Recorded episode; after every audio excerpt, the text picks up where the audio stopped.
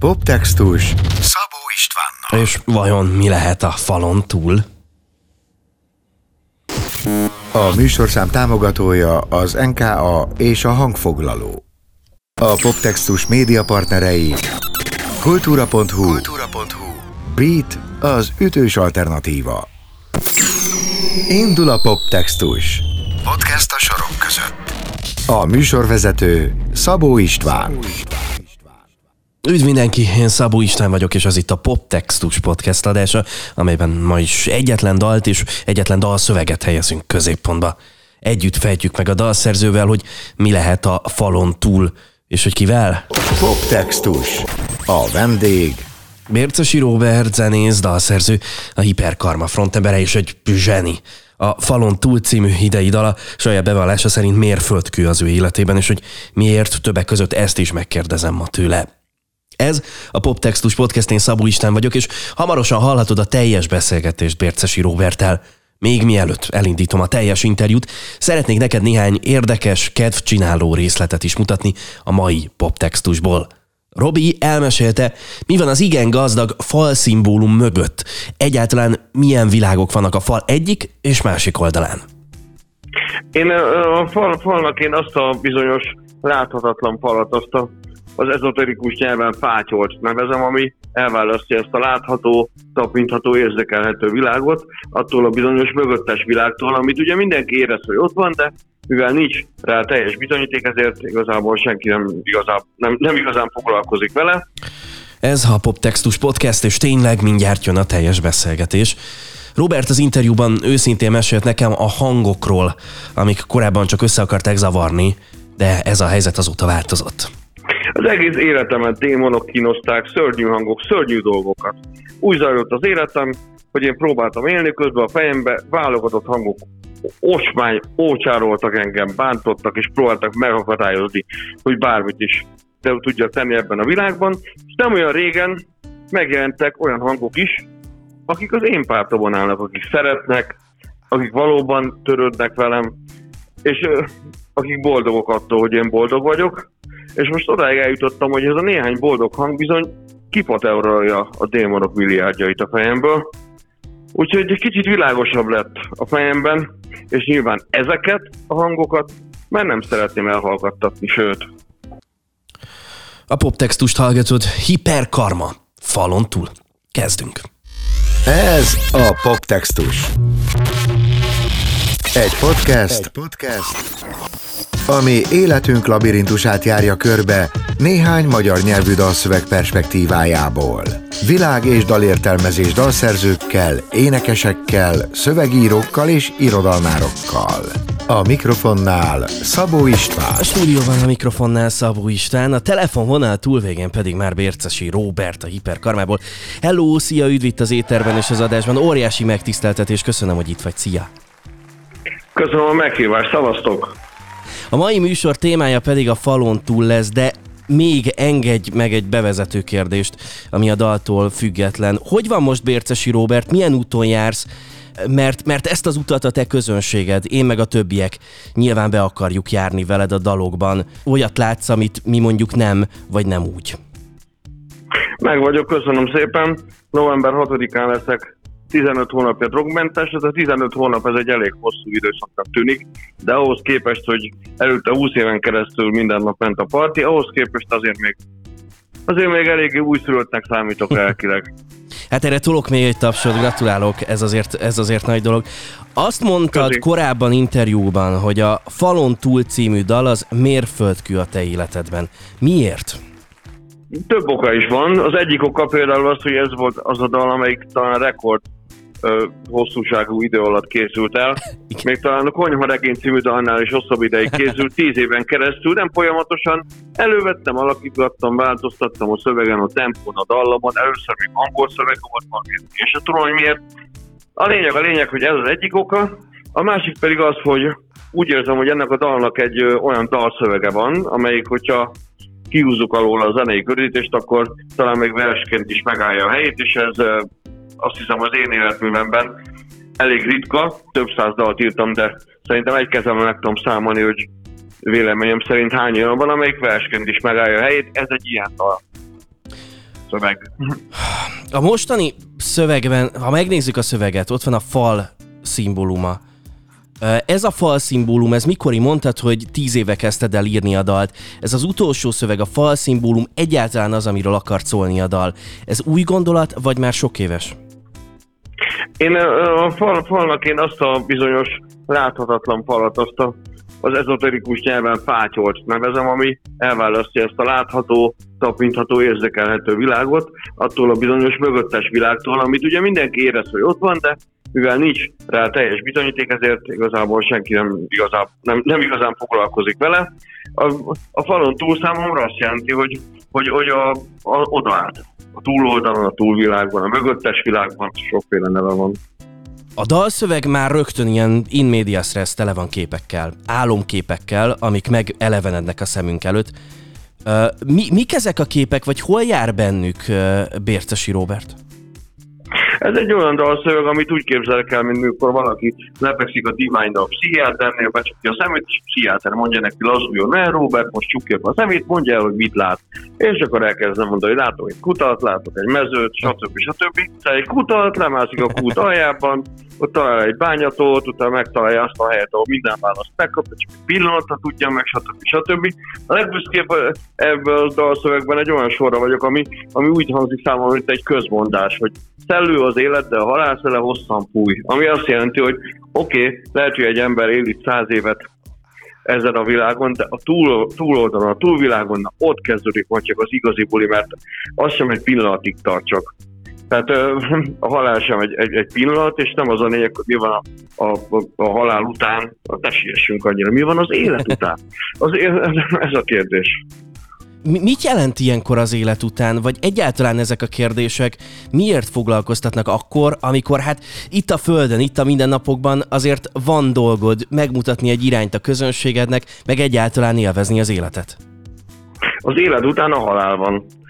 Azon át kell még menni, az egy jó nagy próbat ért el, ez mindannyiunk számára. Igazából a halálban se várja senki semmi különöset, ugyanaz a bürokratikus rendszer van, csak éppen ott vannak repülő emberek, ott azért szemmel bunyóznak az emberek, stb. De ott is hasonló a rendszer, és ott sem tudják biztosan, hogy létezik-e Isten vagy sem. Szóval azon még át kell menni. Nekem úgy érzem, hogy ez a feladatom kicsikorom óta az érdekelt, hogy mi végre vagyok ezen a bolygón, és vagy min.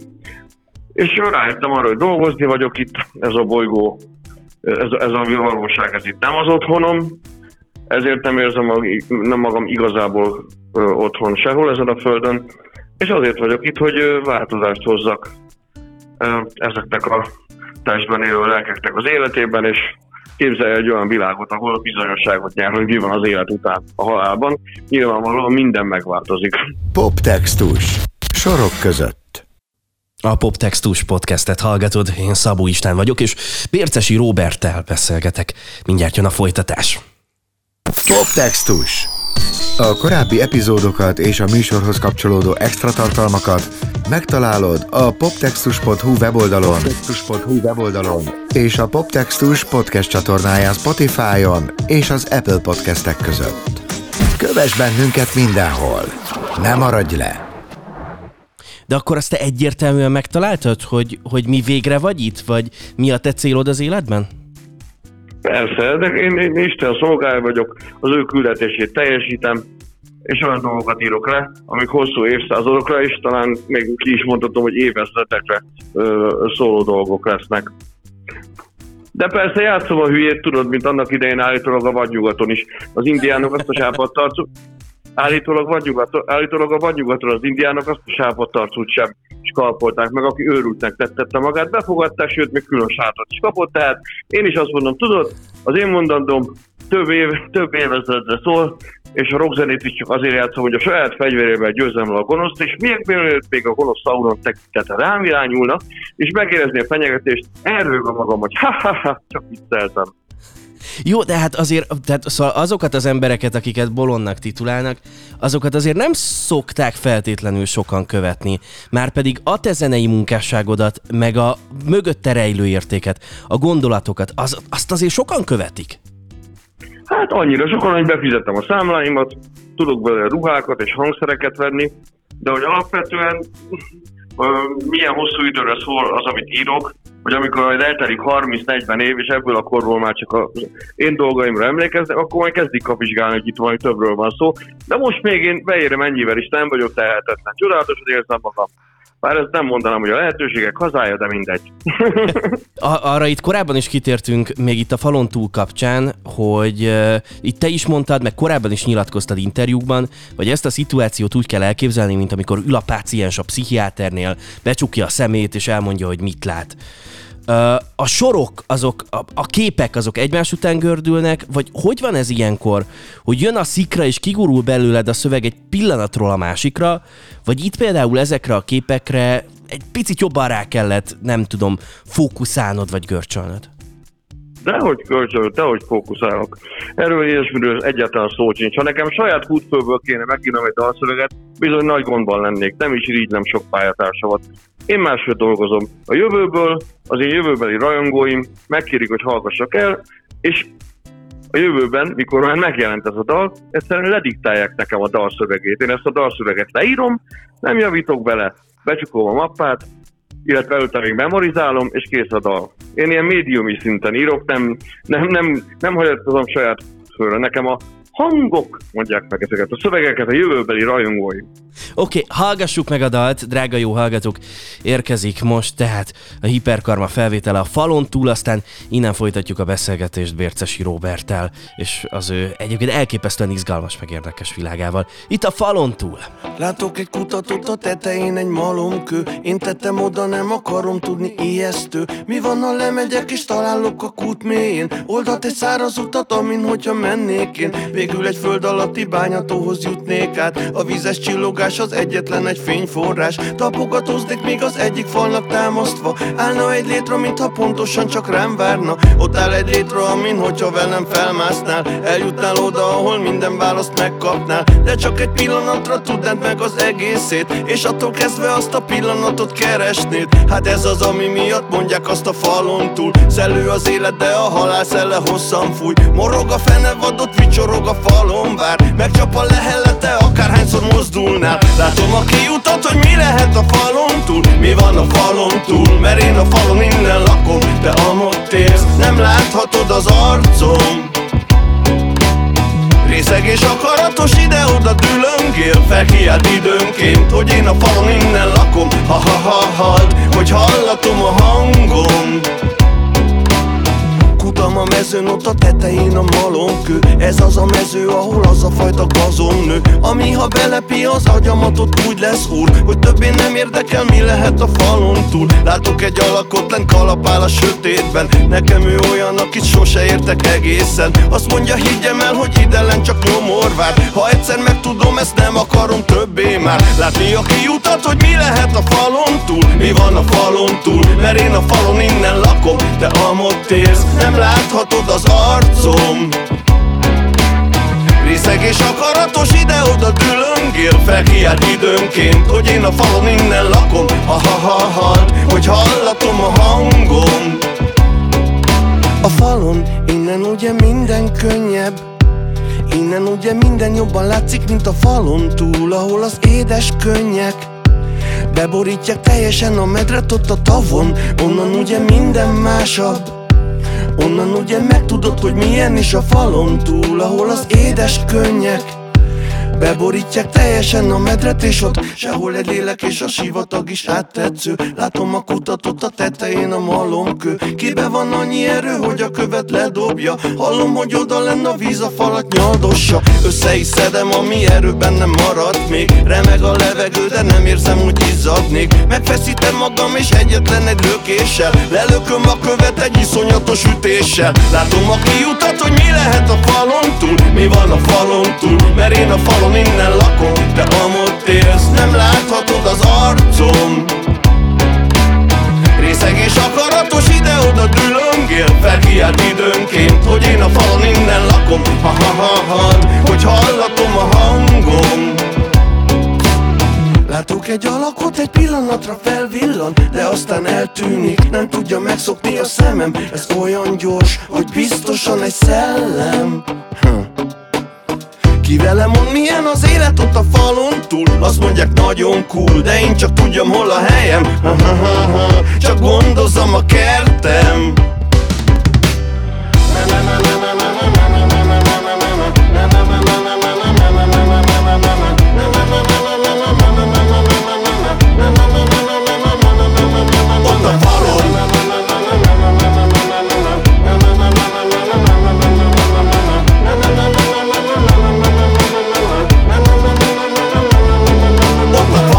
Karma és a falon túl egészen elképesztő ez a dal. Robi, hogy néz ki a te fiókod?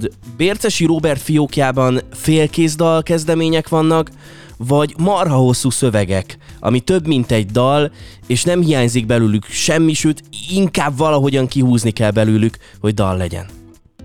Mielőtt erre a kérdésre válaszolnék, még az előző eszmefuttatáshoz hozzátenném, hogy mindezt, amit ilyen határozottan és biztosan állítok, ez csak saját magamra vonatkozik, senkit nem akarok sem téríteni, sem meggyőzni semmiről. Én el vagyok a saját magam világában, és ha muszáj lenne választani, hangsúlyozom, ha muszáj lenne választani, hogy társaságban vagy egyedül, akkor az egyedül létet választanám, mert jobban el vagyok így. Egyedül vagyok, nem iszom, nem dohányzom, nem kávézom, stb. Pont. A fiókomban mi van?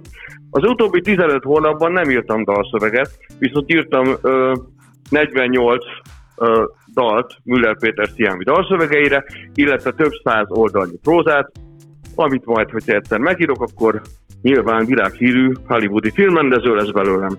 De ami még itt van nekem a fiókomban, azok megírt kész dalok, az elmúlt 20 év terméseit fogom learatni, ezek egyszálgitáros demók fölvéve, amelyeket folyamatosan dalonként tárok a zenekar elé, megbeszéljük a szólamokat, amelyeknek a javarészét azért már megírtam, és szépen úgymond lapátoljuk ki majd őket a publikum elé, méghozzá, mivel hogy többet CD-t, illetve albumot nem jelentettük meg a Hiperkalmával, jövő áprilisban, augusztusban és decemberben számított a közönség egy-egy új Hiperkalma dalra és videóklipre.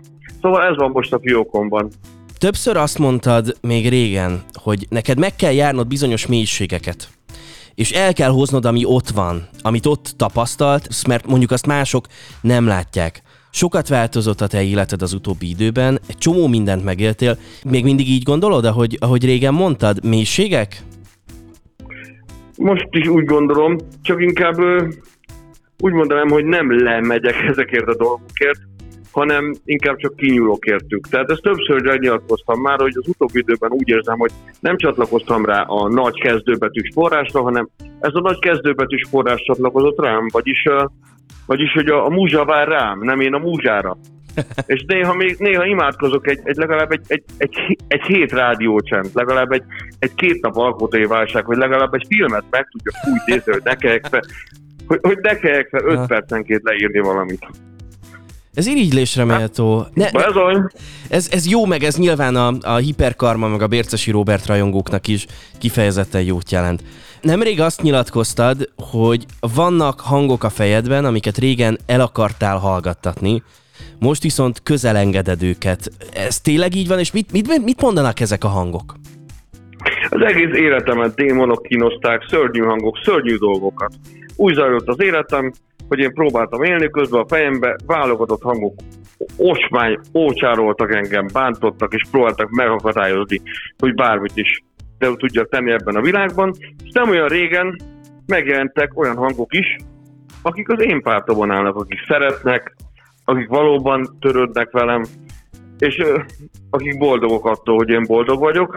És most odáig eljutottam, hogy ez a néhány boldog hang bizony kipateurolja a démonok milliárdjait a fejemből. Úgyhogy egy kicsit világosabb lett a fejemben, és nyilván ezeket a hangokat már nem szeretném elhallgattatni, sőt. Poptextus Szabó Istvánnal. Ez a Poptextus Podcast, a mai műsor apropója pedig Hiperkarma és a falon túl. Bércesi Róberttel beszélgetek. Jön az interjú folytatása azonnal. Poptextus. A korábbi epizódokat és a műsorhoz kapcsolódó extra tartalmakat megtalálod a poptextus.hu weboldalon, és a Poptextus podcast csatornáján Spotify-on és az Apple Podcastek között. Kövess bennünket mindenhol! Ne maradj le! Ha megkérdezem tőled, hogy kiválasztott vagy-e, akármilyen szempontból, akkor abba a kérdésbe belepirulsz, vagy egyértelmű a válasz? Egyértelmű a válasz, igen. I am one of those people. Egyike vagyok azoknak az embereknek. Azoknak döldbetűkkel szedve. Van nekünk egy rovatunk itt a műsorban, amikor mindig egy dalról beszélgetünk, jelen esetben a falon túl, akkor mindig elő szokott kerülni az, hogy megkérem a dalszerzőt, hogy mondjon nekem néhány olyan mondatot, néhány olyan sort az adott szövegből, ami számára nagyon-nagyon fontos, hogy a hallgatóknak egyfajta ilyen útilapuként megmutatná, hogy figyelj, ez itt az egész életre egy fontos gondolat tud lenni. Hogyha ki kéne emelni, miközben az egész szöveg alkot egy teljes képet, hogyha ki kéne emelni néhány sort a falon túlból, akkor az melyik néhány sor lenne? Amit az imént említettem, a szellő az élet, de a halál fele hosszan fúj. Morog a fenevad, vicsorog a falonvár, megcsap a lehelet, akárhányszor mozdulnál. Ez a bizonyos őrszem, ami elválasztja ezt a világot a túlvilágtól, hogy ne tudjuk meg biztos, hogy mi folyik itt, hiszen akkor mindannyian felszabadulnánk. Hát ez az a bizonyos fenevad, igen. De ami igazából tetszik nekem, az a legutolsó halkrepén, ami a főrepénnek egy szövegvariánsa, hogy látok egy alakot, egy pillanatra felvillan, de aztán eltűnik, nem tudja megszokni a szemem. Ez olyan gyors, hogy biztosan egy szellem. Nyomok utána egy ilyet, és ez nem ilyen halott pénzes, inkább arra mondom, ez olyan gyors, hogy biztosan egy szellem. Persze, ez nem szellem, ez egy hologram. A fölöttünk levő emeleten, a negyedik dimenzióban virágzik a holográfiaipar, ami azt jelenti, hogy az ő filmjeik, a felettünk lakó lények filmjei nekünk nagyon is valóságosnak tűnnek, de szerintem ebben nem szeretnék most nagyon jobban belemenni. Meg még azt a részt szeretem, amelyik arról szól, hogy ki vele mond, milyen az élet ott a falon túl, azt mondják, csak gondozom a kertem. Ez a kedvencem. Ez a kép egy ilyen visszafolytott agressziót sejtett, amit hála Istennek a színpadon ki tudok csépelni magamban. Ezek azok a keretek valahol, amiket az élet szab nekünk? Ami a gondozzad a kerted? Hát ne szóljak, én annyit jelent, én csak ne szóljak be a dolgokba, én csak itt egy ilyen kis helyi kis király vagyok, csak gondozzam a kis kertemet. Én meg azt mondom erre, hogy jól van, persze. Úgy lesz. Nagyon hálás vagyok, és köszönöm szépen, hogy beszélgettünk. A te zenei világod, meg azok a gondolatok, amik benne rejlenek, hát az valami elképesztő. És ezért is nekem ez egy ilyen bakancslistás élmény volt, amit behúzhatok, hogy veled beszélgettem itt interjúban. Köszönöm szépen, hogy velem voltál, és hogy beszélgettünk. Én is köszönöm a meghívást, és utóiratként még elmondanám, hogy néhány napja nekem is teljesült egy 25 éves bakancslistás. Mi volt kívánságom? Az? Befestették feketére a hajamat. Mondjuk amúgy is fekete a hajam, úgyhogy nem nagyon vették észre, de egyet én is kipipáltam. Úgyhogy köszönöm szépen a meghívást. Köszönöm szépen neked. Bércesi Róbert volt itt velem, és vele zárul az interjú. Köszönöm szépen, hogy beszélgettünk. Köszi! Ez a Poptextus. Egy podcast, ami életünk labirintusát járja körbe néhány magyar nyelvű dalszöveg perspektívájából. Világ- és dalértelmezés dalszerzőkkel, énekesekkel, szövegírókkal és irodalmárokkal. A mikrofonnál Szabó István. Ez a Poptextus Podcast Szabó Istvánnal. Bár az interjúnak már vége, a műsornak még nem. Miközben készültem a mai beszélgetésre, belefutottam a kultúra.hu oldalán Takács Dalma nagy interjújába, amiben Bércesi Robival beszélgetett. Ez egy idei, tavaszi beszélgetés. Arra gondoltam, szeretném megmutatni neked is ezt az interjút, ezért a podcast leírásába bemásoltam a kultúra.hu-s interjú linkjét. Kattintsatok és olvassátok el az egészet. Fontos és egészen egyedi gondolatok vannak benne az életről és a dalszerzésről, de hát a kettő az ugyanaz. És arra gondoltam, felolvasnék nektek néhány mondatot ebből az interjúból, aminek címe egy idézet Roberttől: a múzsa vár rám, nem én rá. Az alábbiakat mondta többek között Robi. Régebben rengeteget szöszöltem, nüanszíroztam. Minden egyes szövegemet folyton újra és újra írtam. Javítgattam, csiszolgattam, és pontosan ugyanígy tettem a melódiákkal is. Ma már ez egészen másképpen működik. Egyszerűen csak leírom a teljes dalszöveget, mint hogyha a fejemben lakó jóságos, időutazó manócskák diktálnák le őket a jövőből, ahol már elkészült az adott dal. Nem változtatok utólag semmin, egy szón sem, majd ezt követően fogom a gitáromat, játszani kezdek rajta néhány akkordot, énekelek mellé egy kicsit, és mindig azt a dallamot választom ki a megírt szöveghez, amelyik éppen elsőre az eszembe jut. Nem misztifikálom már túl az alkotás folyamatát. A múzsa vár rám, nem ér rá. És egy másik részlet Roberttől: a dalírás számomra olyan, mint a levegővétel, vagyis akkor is írnék, hogyha nem érdekelne senkit, mert ez egy terápia, egy öngyógyítás, egy természetes örömforrás, egy örökké hűséges társ, vagyis mondjuk ki, egy szerelem az életemben, életeimben. A teljes interjút megtaláljátok a kultúra.hu oldalán. Poptextus. Sorok között. És most visszatekintés. Egy héttel ezelőtt Bongorral készítettem interjút a Poptextusban. Ha van hozzá kedvetek, hallgassátok meg a podcast csatornámon.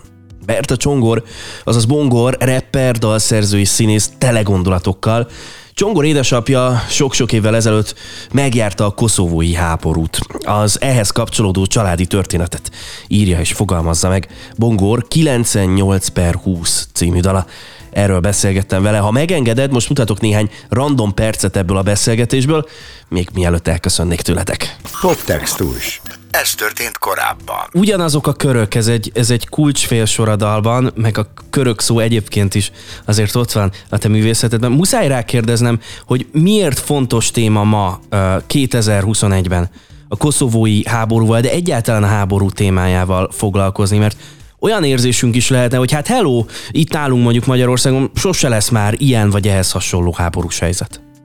Igen, egyrészt most reagálva arra, amit most mondtál legutoljára, hogy amikor kitört ez a háború, legalább annyira valószerűtlennek tűnt, mint hogyha most, nem tudom, valamelyik miniszterelnök azzal kampányolna itt Európában, hogy következő évben lerohanjuk, nem tudom, a szomszédos országot. Tehát, hogy ez legalább annyira valószerűtlen volt, hogy egy háborúnak milyen generációkra kiható hatása van, és hogy azok a sebek, azok, amit egy, nem tudom, egy háborúból visszatért apa, vagy egy férj, vagy bárki így hazahoz, azok aztán milyen kihatása lesznek a jövőbeli generációkra, és hogy mennyire, hát azt gondolom, hogy néha determinálni tudja azt, hogy milyen lesz a mi életfelfogásunk, és hogy hogyan reagálunk helyzetekre. Azt mondod, hogy ez egy stigma? Tehát, hogy hagy egy nagyon erős lenyomatot a te életedben, ezek szerint a koszovói háború. És várjál, van egy idézet a dalban, ezt mindjárt megkeresem. Itt van. Van bennem valami, ami olyan, mint az apám, annál erősebb, minél inkább visszatartanám.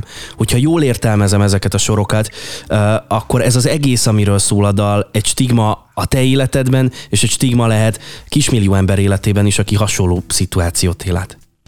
Igen. Meg azt érzem, hogy van bennem egy ilyen, én amúgy tényleg egy ilyen, vagy ezt mondják rólam, meg így is érzem magam, hogy egy ilyen jól szituált, introvertált gyerek vagyok, és közben meg így mélyen zubog bennem valami harag, valami kielégületlenség így a világgal kapcsolatban, ami azt gondolom, hogy így a zenéimben is visszaüt. És hogy ezekre gondolok például, hogy így valószínűleg másképp látnám a világot, hogyha tudom, hogy nincs ilyen, hogy tökéletes család, de hogy azért a skálán belül vannak jobb családi környezetek is, amik harmonikusabbak. Ez a Poptextus. Egy podcast, ami életünk labirintusát járja körbe néhány magyar nyelvű dalszöveg perspektívájából. Világ- és dalértelmezés dalszerzőkkel, énekesekkel, szövegírókkal és irodalmárokkal. A mikrofonnál Szabó István. Ennyi volt mára, köszönöm szépen a figyelmeteket, ez volt a Poptextus podcast adása, iratkozzatok fel a podcast csatornára, és találkozunk kb. Egy hét múlva ismételten. Szabó Istvánt hallottátok, arrivederci! A műsorszám támogatója az NKA és a Hangfoglaló. A Poptextus média partnerei Kultúra.hu, Brit, az ütős alternatíva.